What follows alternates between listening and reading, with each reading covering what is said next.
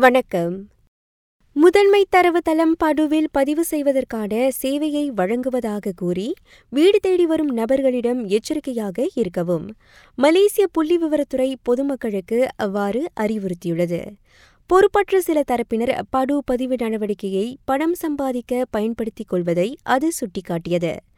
படு பதிவு நடவடிக்கையை தமது தரப்பு வீடு வீடாக சென்று மேற்கொள்ளவில்லை என்பதை உறுதிப்படுத்திய டிஓஎஸ்எம் வட்டார ரீதியில் முகப்புகள் திறக்கப்பட்டு மேற்கொள்ளப்படுவதாக கூறியது. அச்சேவைக்கும் கட்டணம் ஏதும் விதிக்கப்படவில்லை என்பதனை அது தெரிவித்தது. எனவே இதுபோன்ற தரப்பினரிடம் வங்கிக் கணக்கு எண் உட்பட எந்த தனிநபர் விவரங்களையும் வழங்க வேண்டாம் என பொதுமக்கள் கேட்டுக்கொள்ளப்படுகின்றனர் இவ்வேளையில் திருங்கானு டுங்குனில் சில நபர்கள் படு தரவுத்தளத்தினால் வங்கியில் இருந்த பணத்தை பறிகொடுத்துள்ளதாக பகிரப்பட்டு வரும் தகவல் உண்மையில்லை. அவர்கள் மோசடி திட்டம் ஒன்றில் சிக்கியே ஏமாந்ததாக காவல்துறை கூறியது. அச்சம்பவத்துக்கும் படு தரவுத்தளத்துக்கும் எந்தவொரு ஒரு சம்பந்தமும் இல்லை என காவல்துறை உறுதிப்படுத்தியது.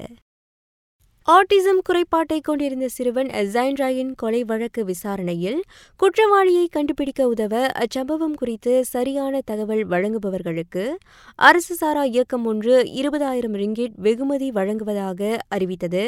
அவ்வழக்கு விசாரணையில் எந்த இடையூறையும் ஏற்படுத்தவில்லை. அதனை தங்களுக்கு சாதகமாக பயன்படுத்தி அவ்வழக்கு தொடர்பில் யாரும் எந்த பொய்யான தகவலையும் இதுவரை வழங்கவில்லை என தேசிய காவல்துறை தலைவர் கூறினார். துன் டாக்டர் மஹதிர் முகமது மற்றும் துன் டைம் ஜைனுடீன் ஆகியோருக்கு எதிராக மேற்கொள்ளப்பட்டு வரும் விசாரணையில் பொதுமக்கள் உதவ வேண்டும் என எஸ்பிஆர்எம் அறிக்கை வெளியிட்டதாக பரவி வரும் செய்தி உண்மையில்லை. அது தொடர்பில் தாங்கள் எந்த அறிக்கையும் வெளியிடவில்லை என்பதனை மலேசிய ஊழல் ஒழிப்பு ஆணையம் எஸ்பிஆர்எம் உறுதிப்படுத்தியது. ஸ்லாங்கூர் ஷாலாமில் முன்னாள் விரிவுரையாளர் ஒருவர் தொலைபேசி மோசடியில் சிக்கி ஒன்று புள்ளி நான்கு மூன்று மில்லியன் ரிங்கிட்டை பறிகொடுத்துள்ளார்.